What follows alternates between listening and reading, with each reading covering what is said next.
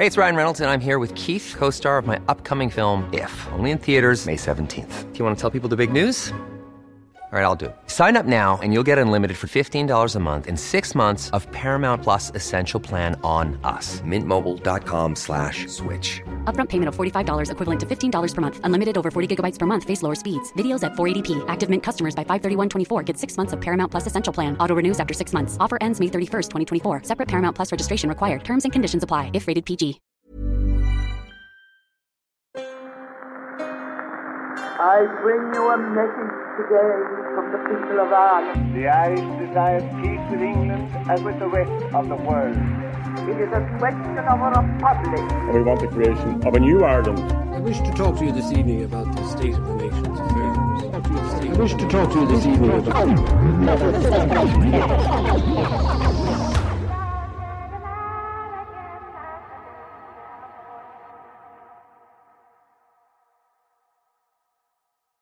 Welcome to the History of Ireland. Before I start this week's episode, I'm going to go for a bit of a shameless plug. Part of the reason I've been so busy outside the history of Ireland is that my band, 4 in the Morning, have just released an EP.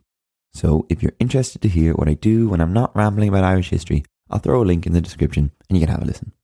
Yeah, the EP is called Safe, Happy, Scared, the band is called 4 in the Morning, and you can listen wherever you listen to music.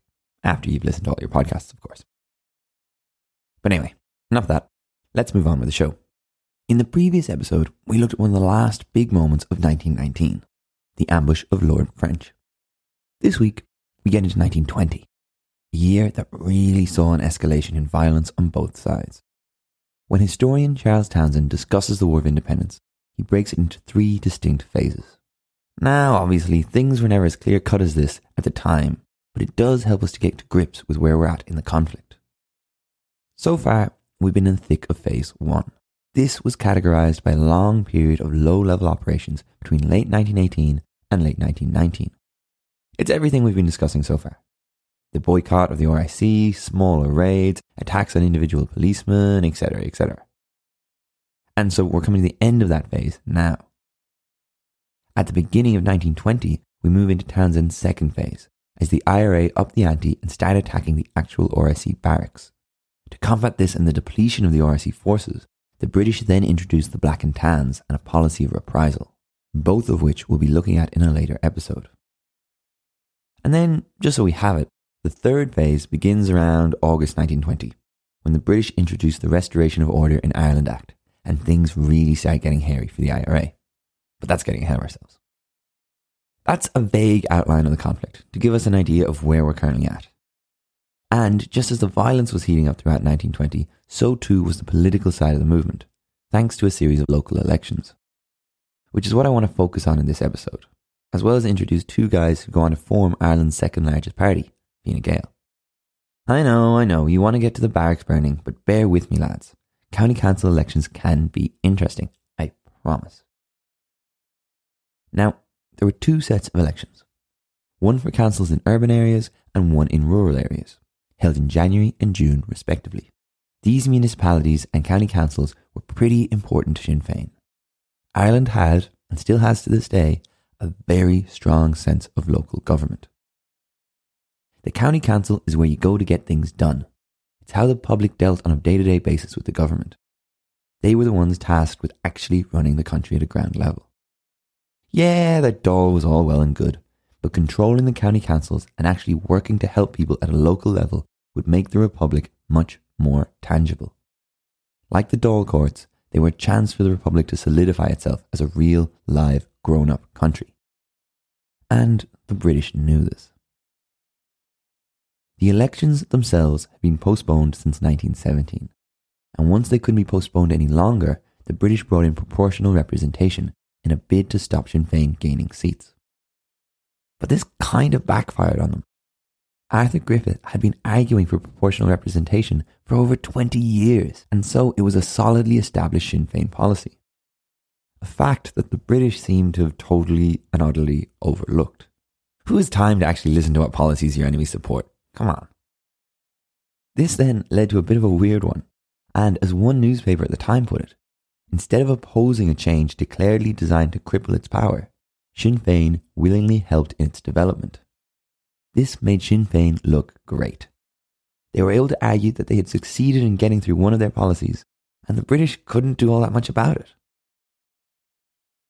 So they went into the elections pretty well positioned. Plus, it helped that Sinn Féin had a long history of local politics. From their inception, they'd done much better on a local level than they ever had in Westminster.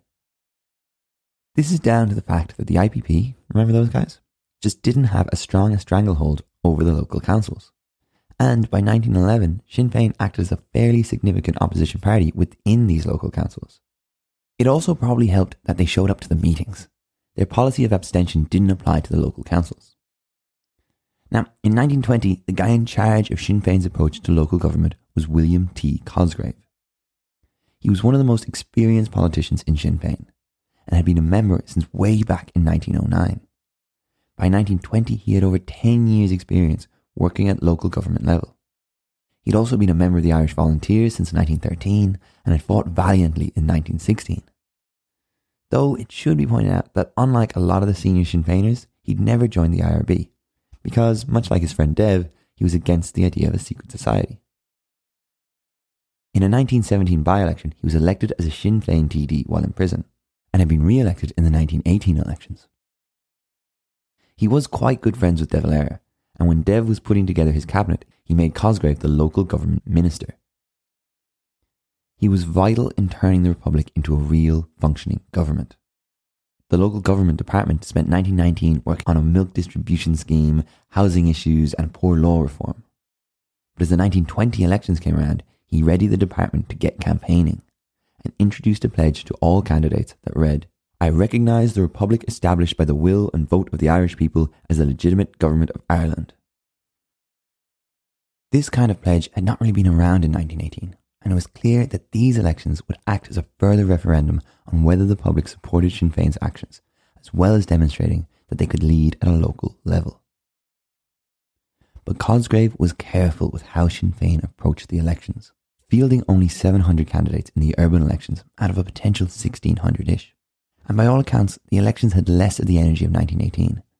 But that didn't mean Sinn Féin didn't do well.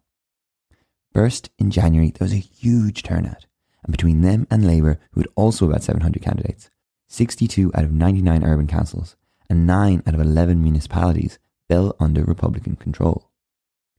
In the rural elections in June, they did even better. By that stage, the IRA was pretty much oppressing any opponents in a lot of rural areas, and this, coupled with Sinn Féin's popularity, meant they gained control of 29 of the 33 county councils. Now, I mention the IRA's antics not to discredit the election.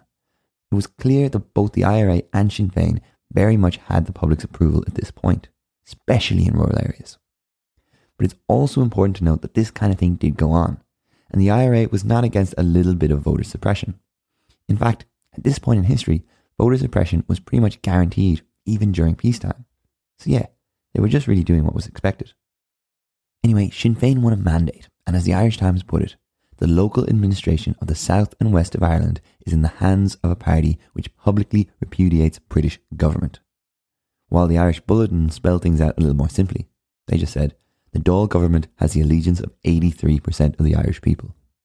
Not a particularly great situation for the Brits.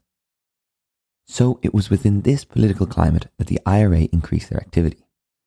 As we carry on into the War of Independence, it's vital to note that without the public support, the IRA simply could not have functioned.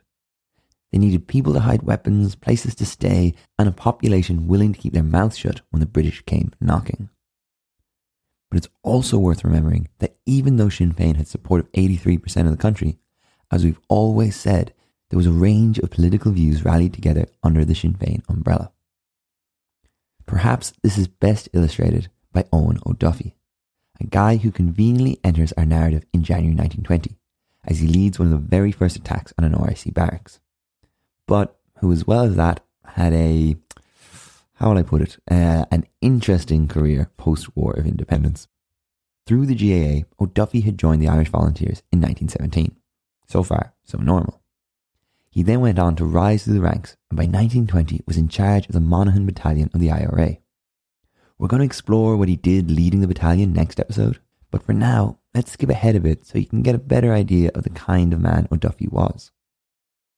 Throughout the War of Independence, he proved himself again and again.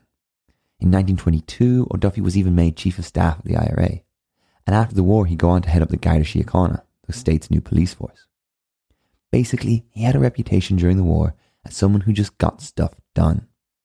And if he'd been shot or had died at this point, he'd probably have left a pretty impressive legacy. But he didn't die, and so things get a little wobbly, and he managed to leave his legacy fairly solidly in tatters. How do you tarnish an esteemed wartime legacy? Well, by becoming a Nazi-sympathising fascist. Yeah, that'll do it.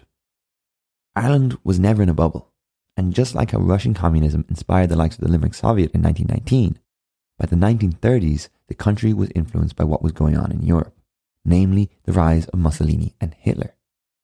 O'Duffy became fairly infatuated with the two men. He even formed his own fascist group known as the Blue Shirts. Fiercely anti-communist and pro-Catholic, O'Duffy and the Blue Shirts were obsessed with the idea of keeping Ireland pure, religious and virile. But these public ideas of a virtuous Ireland were not really reflected in how Duffy lived his life. He was apparently quite the heavy drinker at this point.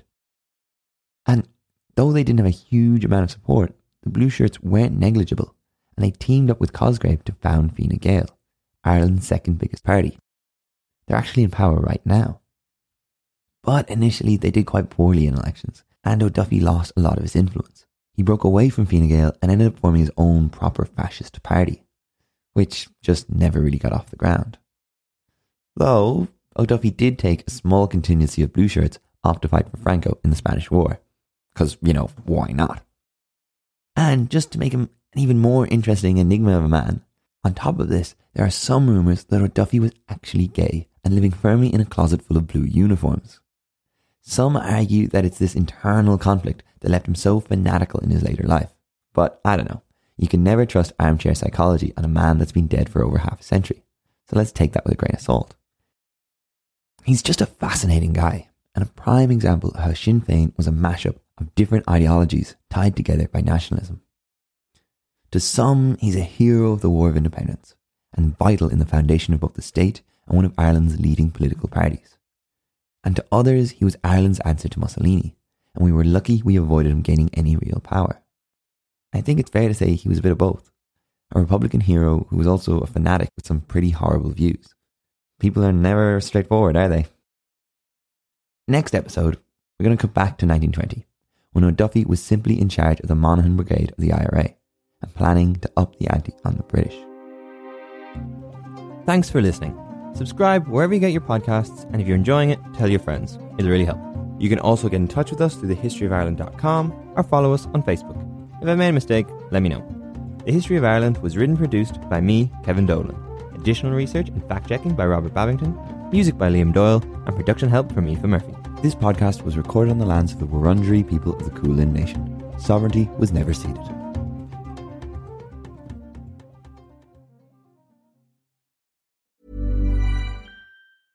Even when we're on a budget, we still deserve nice things.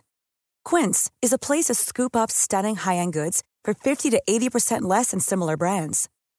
They have buttery soft cashmere sweaters starting at $50, luxurious Italian leather bags, and so much more. Plus, Quince only works with factories that use safe, ethical, and responsible manufacturing. Get the high-end goods you'll love without the high price tag with Quince. Go to quince.com/style for free shipping and 365-day returns.